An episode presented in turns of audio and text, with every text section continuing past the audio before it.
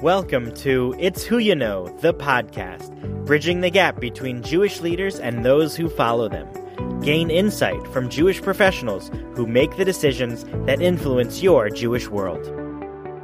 Welcome to It's Who You Know, the podcast. This is your host, Michelle W. Malkin. And my guest today is Stefanie Rhodes, who is the executive director for the Slingshot Fund, a role she's had for just over two years. And she is currently a Schusterman Fellow. Prior to her role, she ran the annual fund at the JCC Manhattan, where she started the first JCC Giving Circle to benefit the JCC programs. She has also worked for many years with the Jewish Funders Network. One of the reasons I wanted to bring Stefanie on the program today is that Slingshot just released their 2017 guides, which they have been doing for many years. And as a Jewish professional, I've always really looked at these guides as a way to see what's out there, see what's exciting, uh, see what organizations are continuing to do really great work, and I just really wanted to hear a little bit more about how and why they do their work and the impact that these guides and this very public way of giving has impacted their work. So thank you so much for coming on the program today. Welcome, Steph.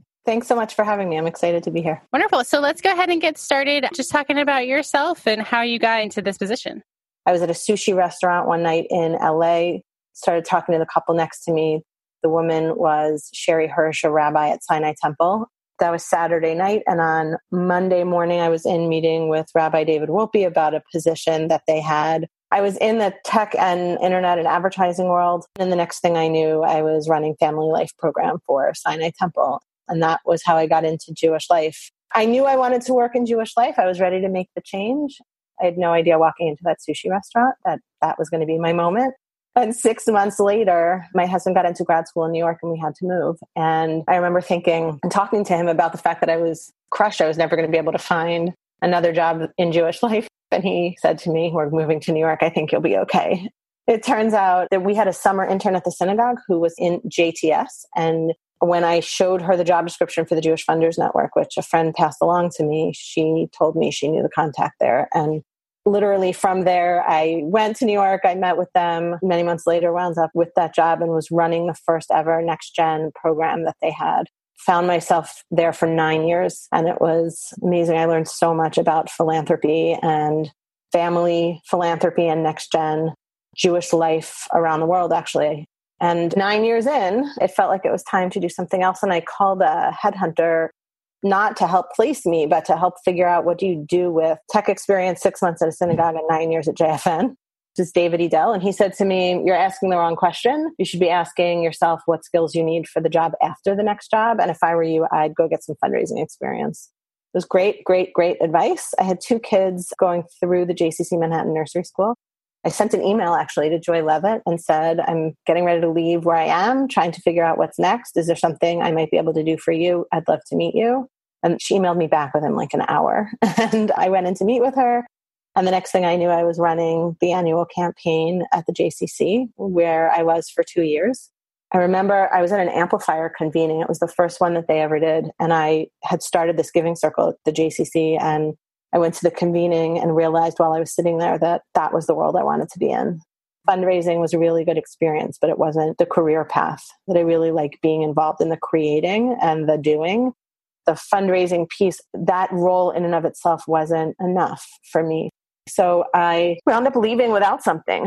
Do I still even want to be in Jewish life? What do I want to be doing? And I, at the time, my husband was running a tech startup out of our living room. In the absence of, you know, getting up and going to work every day, your mind goes naturally to a place. For those six months, it was all about the intersection of Jewish life and innovation when I heard that Will Schneider, who was my predecessor, was leaving Slingshot, it turned out that the firm that was placing his replacement was DRG. And I called Dara Klarfeld and said, This looks really interesting. I'd love to meet the board and hear what they're thinking and see whether this might be a good fit now I'm running Slingshot. Yeah, that's awesome. yeah, it's amazing. It's uh, I think maybe the most fun job I've ever had. So, what expectations from when you initially got the job to now did you think that you had when you started that are different about just this world that you're now working in? I had never been an executive director before. I don't think I realized how much fun I was going to have. We're small. Mm-hmm. So there's really very little red tape. So if we come up with a good idea, we get to try it. You know, being the executive director also means that you get to set the culture. And this is something I learned at JFN actually. Mark Charendoff, who was running it when I was there, was great with this. I really believe that it's okay to fail. Like you're not going to actually grow or learn or innovate if you're not comfortable with failure at least not blowing it out of the park, right? And with other um, people's failure, right? Correct. Yeah. Correct. The fact that we get to be creative and that we're in an environment that it's okay to try things and for them not to always work has been thrilling. And when I thought about what it was going to be to be an ED, I don't know that I really thought about how wonderful that piece of it would be. Like that I would get to lead the creation of the culture over the past two years, the staff that was originally there is all now gone and we're new. We're hanging on to a brand and I hope honoring it and helping to grow it. And at the mm-hmm. same time, getting to create our own culture, which is awesome. Everything I knew going into this was that the board was going to be an important piece of the ED success. They've been unbelievable. I'm really blown away by the dedication and how smart and thoughtful and committed to Slingshot they are the organization that I inherited, which for six months was being run by an interim exec, Jenna Weinberg had stepped off the board and into the interim ED role. She and the board really handed me a healthy organization in a great place that was ready for me. You know, you don't know until you get in what's really going on. And I'm right. grateful what they handed me when I got there. And really just the creativity and the openness to partnerships that I've encountered as we are starting to think of cool new ideas and people we want to work with. And yeah, I mean, it's all been, I don't know if I would say a surprise. It's not like I expected that these things weren't going to be this way, but they were surprises to me because I hadn't thought about it going in some of this stuff. And just the enthusiasm around Slingshot it's like such a happy, hopeful place. We're at a crazy time in our world, nationally and internationally, and none of us could have foreshadowed that we would be in this moment. But it's incredible to work in such a hopeful, optimistic place. It's just awesome. Wonderful. So let's jump into the work a little bit. If you can give us a little bit of history of Slingshot and this guide, when the new slingshot guide came out, one of my administrative assistants saw it. And so I was talking with her about it. And I actually have probably like six or seven of them. And I pulled them off my shelf to kind of show her and flip through them. And the earliest one I have is 0708. And I'm like, oh God, that's 10 years ago. yes. oh my God. Yes. But so it, this is not a new project. This is not a new fund. And I feel like over the years, as I mentioned before, you know, Slingshot has carried a brand and an image and a reputation that is fantastic. So I'd love to hear from your perspective a little bit of the history of the fund and then how it's kind of seen today. Sharna Goldseker was working at the Andrea and Charles Bronfman Philanthropies, and part of her charge was engaging young inheritors of wealth. They created a program called 2164, within which Grand Street, which is a training they do for next gen funders, back in 2004, three or four, whenever it was, they were running it like once a year a group of next gen funders went through this experience with her, which essentially was looking at what are you inheriting beyond the wealth and what do you want to do about it? What kind of impact do you want to have on the world? It's an intense weekend, this Grand Street retreat. And on the other side of it, this group of folks came out and said, All right, this is awesome. Now we're clear about the impact that we want to have on the world. We have no idea how to navigate the Jewish world to find the stuff that's going to be most cutting edge and innovative. And somebody said, you know, we need as a GOT style guide to Jewish innovation, which Sharna 2164 and the Bronfman Philanthropies loved. And pretty quickly they were able to start working on this. And they reached out to, I believe it was around 40 evaluators the first year and 80 applicants that were invited to apply. And in 2005, they published the first guide that had 50 organizations in it. And they did a launch party on the Lower East Side you know, invited the organizations that got in and members of the field who were in and around the Jewish innovation space. And I should mention, you know, if you think back to 2005, it was kind of right around then the first iPod came out. Right around then. Joshua Venture was putting itself together and Bikurim. And there was culturally some innovation really starting to take shape and also within Jewish life. Incubating innovation was also starting to blossom a little bit. And I think it was sort of catching. And so A, everybody wanted to be at this party, and B, everybody wanted to read this book because it became kind of like a guide, a how to. And it had been vetted, which I think really is mm-hmm. part of what mm-hmm. gave it some of its gravitas. And it was being put out by a foundation, which was also an extra stamp. Do you know at all why that was the choice? I think most people like announce who they've given to or who their prize winners are, but this very public guide. Do you have any information or insight as to why that was the choice of being so open? The book was not a list of everything that the Bronfman Philanthropies funded or that the members of the group funded. It was really meant to be like a Zagat, a guide, or however you use Yelp today, right? Like I feel like having Chinese food and you open it up and figure out based on where you are, what's good this was a very similar way of thinking about it. They set the criteria and they asked funders and professional grant makers in the field to evaluate it so that they could put together like a compendium of things that were most cutting edge and innovative so that the Grand Street folks and their peers in the field would be able to look at a list that had a hechsher of sorts on it. Mm-hmm. But being in the guide did not mean that they had received funding. It right. just meant that they okay. had met the standards. Right. And actually, what wound up happening is that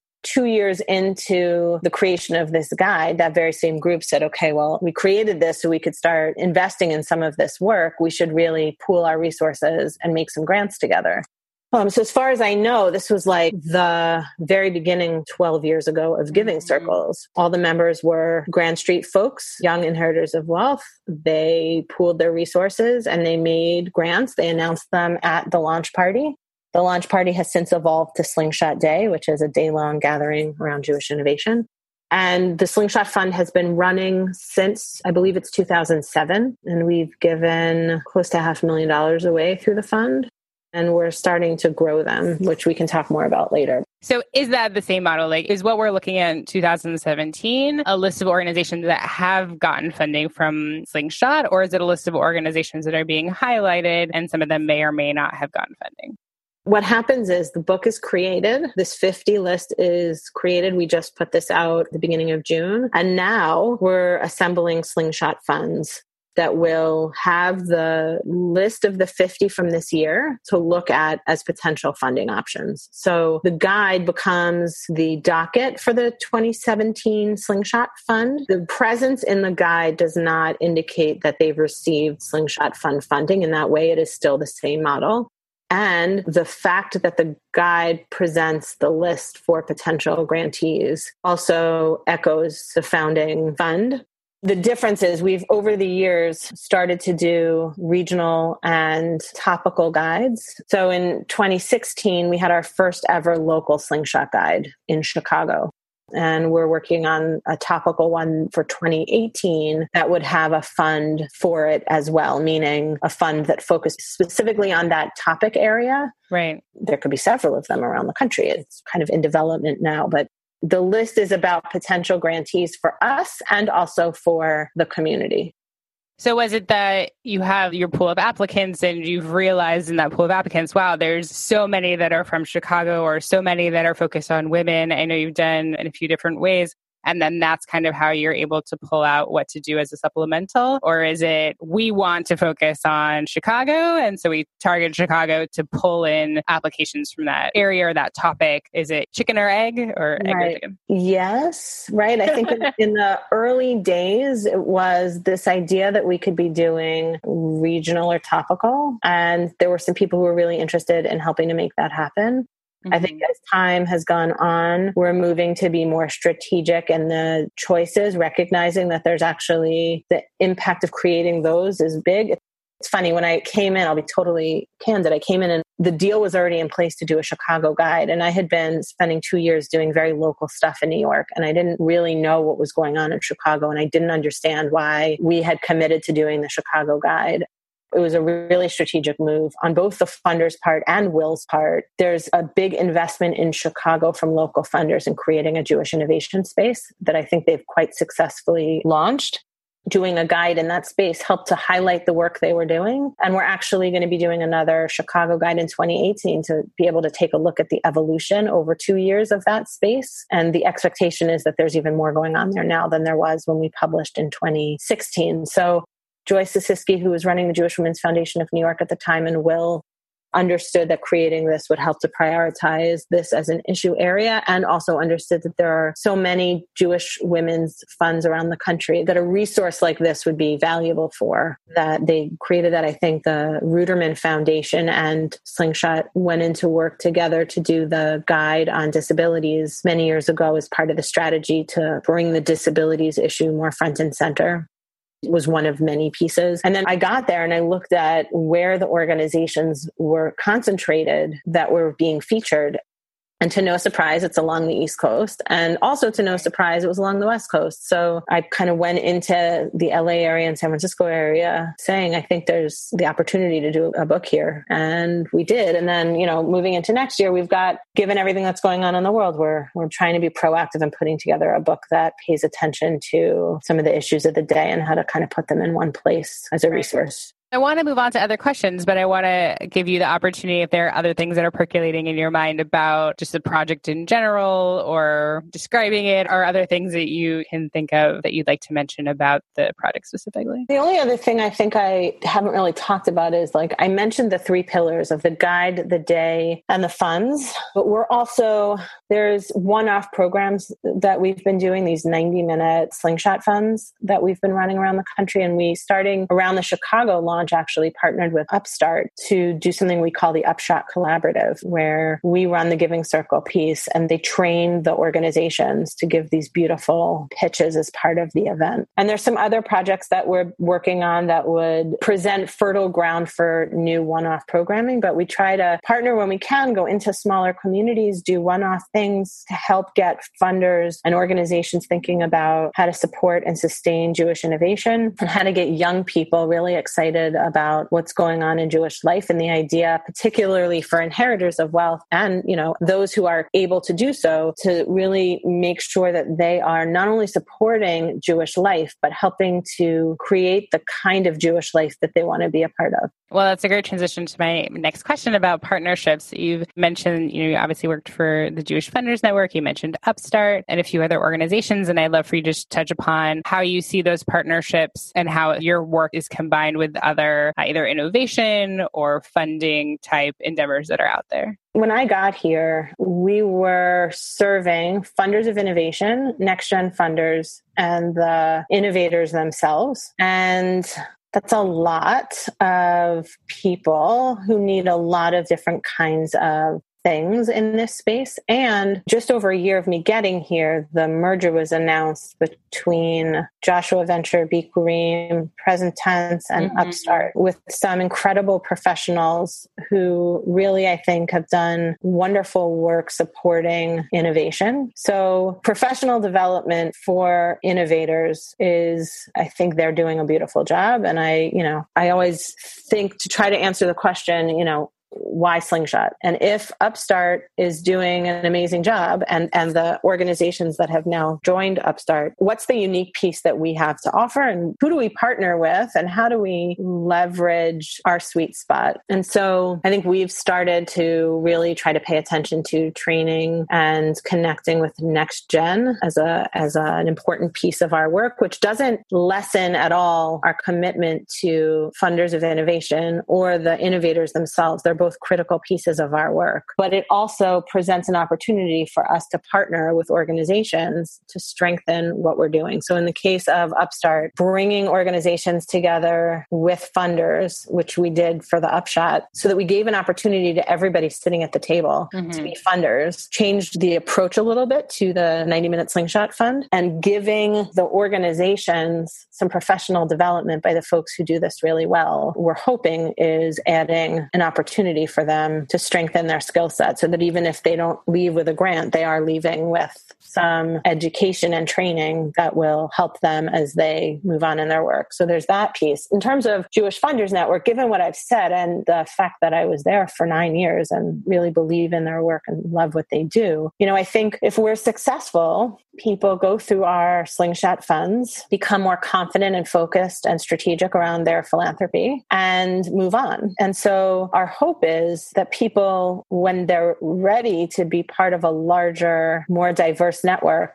just even in terms of like number of people and ages, join the larger philanthropic conversations, that they'll find a home in their local communities with Jewish Funders Network. In fact, we have a board member who just joined our board and their board. And I feel like that's amazing for both of us. Yeah, right? that's a great partnership. So there's that. And then as we do more topical work and work in some smaller communities. I think our expertise is really in innovation and next gen philanthropy. So if we're looking at a topical book that we don't have expertise in, trying to find the partners in the space who can bring that expertise to make sure we're covering the issue the way it should be and completely and accurately. There's so many people doing such amazing work in this space that as we expand, I think partnerships are going to be really important. You know, we have our specialty and so do other people. So whenever there's an opportunity for us to partner. I, I love that because I just think yeah. it makes everybody's work better. You've been listening to It's Who You Know, the podcast. I'm your host, Michelle W. Malkin. This episode has been made possible through the partnership with Nonprofit Learning Lab. Designed to support nonprofit professionals in every stage of your career through online resources, webinars, and in person institutes, Nonprofit Learning Lab connects you to other professionals and mentors to help you sharpen your skills. It's who you know listeners can get 50% off membership and institute registration with the promo code you know. Visit nonprofitlearninglab.org for more information. Also, the Wexner Fields Fellowship is now accepting pre applications through September 6th. Find out more information at www.wexnerfoundation.org. Before returning to my conversation with Stefanie, I'd like to take a moment to introduce you to the guest for our next episode, Rabbi Dan Judson, who discusses with me the concept of donation based membership in our synagogues and how the tides might be shifting. Here's a clip from our upcoming conversation we looked at why they gave up dues and we also looked at were they successful and this was a follow up to a study I had done two years ago, where there were 26 synagogues in that study that had given up dues. And now this study had 57 synagogues to over 60 synagogues now. And my sense is it's not going to be the model for every synagogue by any means. But at the end of the day, it's going to be another way for synagogues to think about funding themselves. And the finding that we came out from this research is pretty instructive and I'd say pretty positive that across the board, every synagogue is happy that they moved to this model. Nobody is mm-hmm. thinking about moving back. Across the board, the historical kind of weighted average sees amongst all these synagogues over a 4% growth on a yearly basis and about a 2% revenue growth. Be sure to listen to the rest of my conversation with Rabbi Dan Judson in the next episode of It's Who You Know. But for now, back to Stefanie.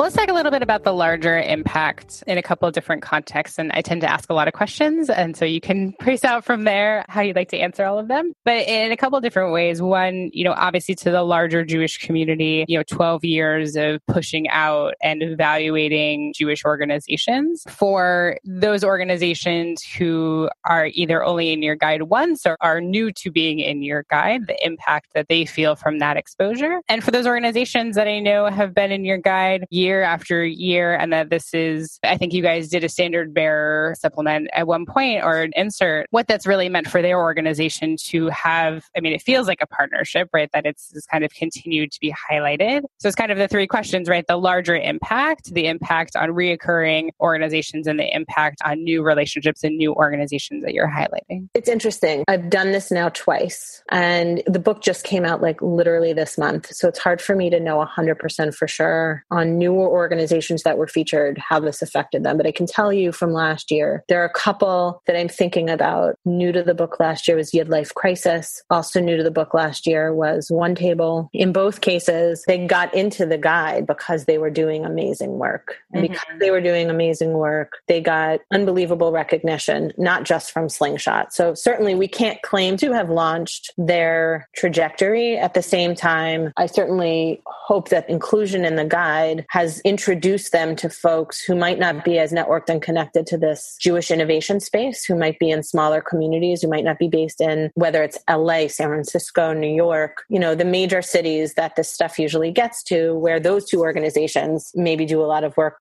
You know, one of the things that we hear from small towns or from outside of our mailing list, even who reach out to us to order books, is that they want to see what's going on around the country. The effect is twofold. One is what does it do for the organization that's featured? We did our first ever formal evaluation last year. And one of the things that we learned was that in a case like those two organizations that I just mentioned, it's really hard to gauge specifically what piece of their great success can be credited to Slingshot. You know, what we do know is that funders who are getting involved for the first time with an organization, if they see that it's featured in Slingshot, it's like a seal of approval that makes them feel more confident about getting mm-hmm. involved with that organization. It's great for the organizations to be able to say, we were featured in Slingshot. It's a marketing moment. The fact that the books came out on June 6th this year, we did that strategically to try to help them with year end fundraising, that mm-hmm. the book should come out just in time to be able to say, you know, hey, we made it into Slingshot. Oh, you've done, yeah. I'm surprised to hear that you've done one evaluation in 12 years. Yeah, it's the it yes. I'm assuming that you know there came to a point where you're like it's time to look a little deeper into what it is that we're doing and look at some of these metrics of how it's impacting. Yes i think it was a project of a foundation for a while. We actually became a 501c3 about a month before i joined slingshot. We had been a project of the bronfman philanthropies until they decided to spend down and we were sitting inside the jewish communal fund for a little while with them as our fiscal sponsor. So it's been an evolution and certainly certainly I think, and this is in great credit to the board and to Will, that if we're setting standards for where organizations should be at certain points in their life cycle, which is something we introduced this year, we certainly need to hold ourselves accountable to the same set of standards that we're putting forth for the field. And I was grateful coming in that the board and staff had already decided to get into a formal evaluation. That makes a lot of sense if that's the turning point that you're now sort of launching on your own to try and take some of the pieces of what the history has shown you you to move you forward. That makes a lot of sense. On the impact piece for the organizations, what we know is that it's been helpful. What we don't know, which is everybody's first question, is how much money have we been able, beyond the Slingshot Fund, which we can easily track? For a lot of people, the question is how much money have these organizations seen from being in the guide? Even with hiring an incredibly talented and well respected firm, it's an impossible question to answer. You know, we send out about 7,000 books a year of the national guide that isn't counting any of the supplements or the downloads that happen from the website. And we give every organization that gets in gets a stack of books and they are asked to hand that out to their funders and in their network. So it's really hard to know. It's like a dollar bill in some ways. It's hard to right. know how somebody got to the organizations. I will tell you that every year i get calls from people who are new to the field foundation professionals who tell me that they want a copy of the guide to orient themselves. I've heard stories from organizations who've got gotten calls and emails and letters from those foundation professionals who are looking into trying to get the family expanded into Jewish innovation in a new way. People who, you know, organizations will call and tell us when they know that the guide has helped them to secure new funding. And we also know that the people who participate in the Slingshot Fund, every year there's a story or two or three of uh, an organization that the fund chooses not to grant their money to. Mm-hmm. The individuals who are engaged in the fund wind up calling the organization afterwards afterwards and saying, I really love what you did and I want to make a gift. So, right. And get involved with what you're doing, which is another key point, right? Like one of the big pieces with next gen funding is that they're much more interested in getting involved with an organization and really having impact and not just in the check writing but also in the getting involved with the organization. So there's that piece. On the partnership piece i left out something really important which is that as we've started to expand into local areas we've recommitted to our relationship with 2164 and grand street and have actually started working with them in local communities to bring that Grand Street training to the Slingshot Fund members who haven't found their way to us through the National Fund. So the way we recruit for that fund in large part is through 2164 and the Grand Street training. It's also word of mouth and people who've done it. JP Morgan has been a partner of ours who sent people our way. They don't have Jewish content, but they are working with young people around philanthropy. I've never heard of, of either of them. So I'll have to put those websites up on your bio so other people can check that out as well. It's 2164.net. So they also spun off from the Bronfman Philanthropies. And we're sort of, in that way, I would say cousin organization or siblings even, but I think we get so much out of our partnership with them. We send people to 2164, they send people to us. Sharna Goldseker, who runs it, is a friend and colleague, and it's been really, really nice to strengthen the field and the impact of both of our work in intentionally working together to strengthen what we're offering the next gen funders that we work with at Slingshot. Great. So I mentioned again before, I'm a Jewish professional, and how I've used this guide is to see what's going on, right, in the innovation field or what's going on with more legacy organizations as far as what they're doing in the innovation field. And I always find it interesting when you do publish organizations year after year and highlight what it is that they're doing is innovative. I think that that's very encouraging for them to continue to be innovative. So I'd love to hear from you what advice you have for Jewish professionals, either of the organizations that are being highlighted in this guide or Jewish professionals that want to do something innovative or Jewish professionals who are doing something innovative or just any Jewish professional. So a couple things. One, I would say for me, innovation is front and center for those of us who work in this space, certainly. But I want to be clear that innovation does not equal best of. So this book highlights the most innovative. It's not meant to be a comprehensive list of the best organizations in Jewish life. I feel like that's an important distinction I try to make because it's worth noting. Look, I think innovation is trying to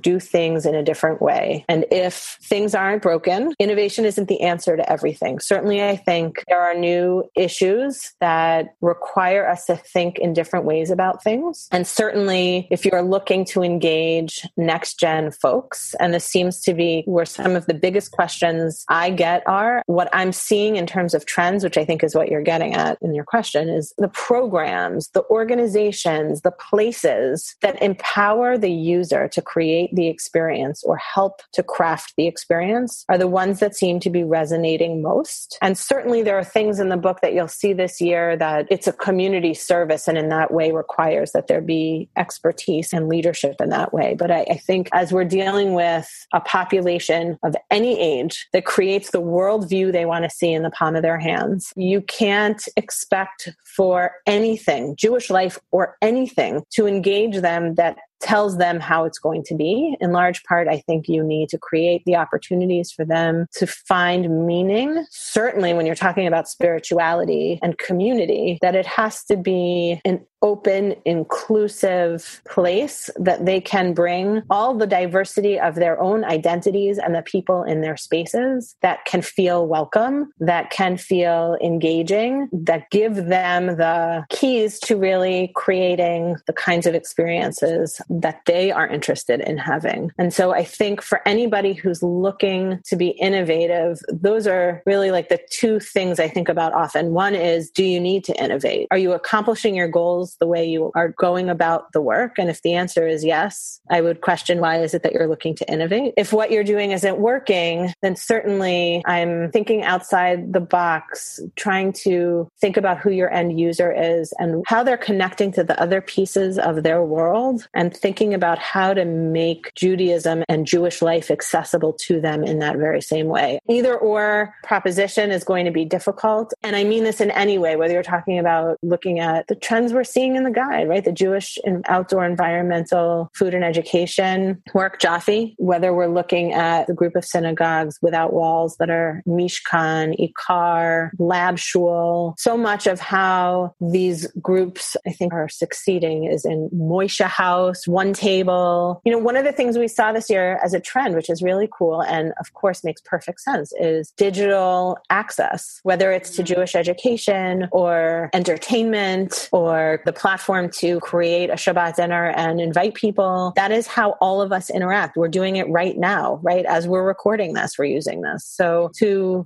think about how people are using the resources that are accessible to them and how to help solve your problem problem by using some of the innovations in the culture we're in, not recreating those technologies, but utilizing them. And I mean, in some ways, digital, right? Online stuff, and some of it just modalities of thinking and approaching the work. And so let's circle back to you in your own life. You mentioned you have two kids. I do. Are you full time in an office or do you get to do some of it remote? So I have two kids and I am full time in an office. This gets back to the culture we're trying to create. It's Friday. We're recording this and I'm at home. We have a really nice, flexible, really, truly, authentically flexible. Rachel Hodes, who's our director of community experience, will tell you. The way I think about this is that we bring our whole selves to this work that we do. And that means oftentimes for a lot of us that our personal and professional are intertwined and intersect in lots of really interesting, fun, and sometimes challenging ways. And so there is no nine to five, right? Like this right. is what I do.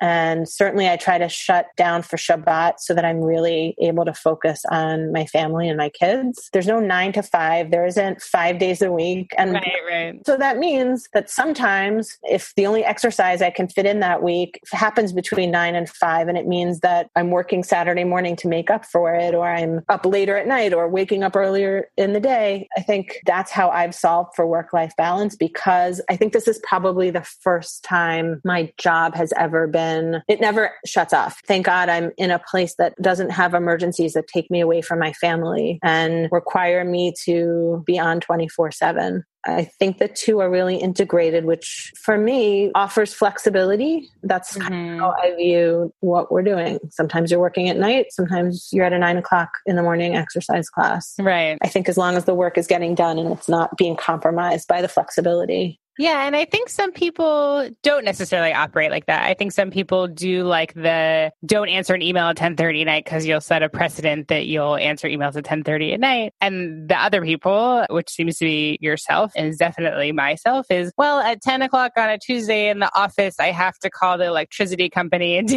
you know something at my house or you know schedule my doctor's visit or balance my checkbook during quote unquote work hours. So if I'm up at 11 and I've got six emails, I'm going to read and respond to them, right? And so it's thinking about for those that that works, whole integration in everything that you do, that it's not the should be working, shouldn't be working, that you are able to have that flexibility. And that doesn't work for everybody. Some people need that structured. I am on from this time to this time and don't bother me, you know, any other time. So it's interesting. I think I was like that before this job. My kids were younger also, so I'm really involved in their school. I'm on their board and I travel quite a bit for work. So it's just, I think, how I find the balance. And I think also to your point about the 10 p.m. emails, Rachel knows, and it's right now, it's just the two of us. She knows if there's an emergency at 10 o'clock at night and I need her to respond, I'll text her. Right. I think that's probably happened once or twice in the past year about something crazy, unforeseen, like a website hacking or something like right. that. Right? But you're happy to take it, right? It's not, you're like, oh my God, why are you, ta-? you know, but you're like, great, I'm here, I'm present. What do you need? Like, this, mm-hmm.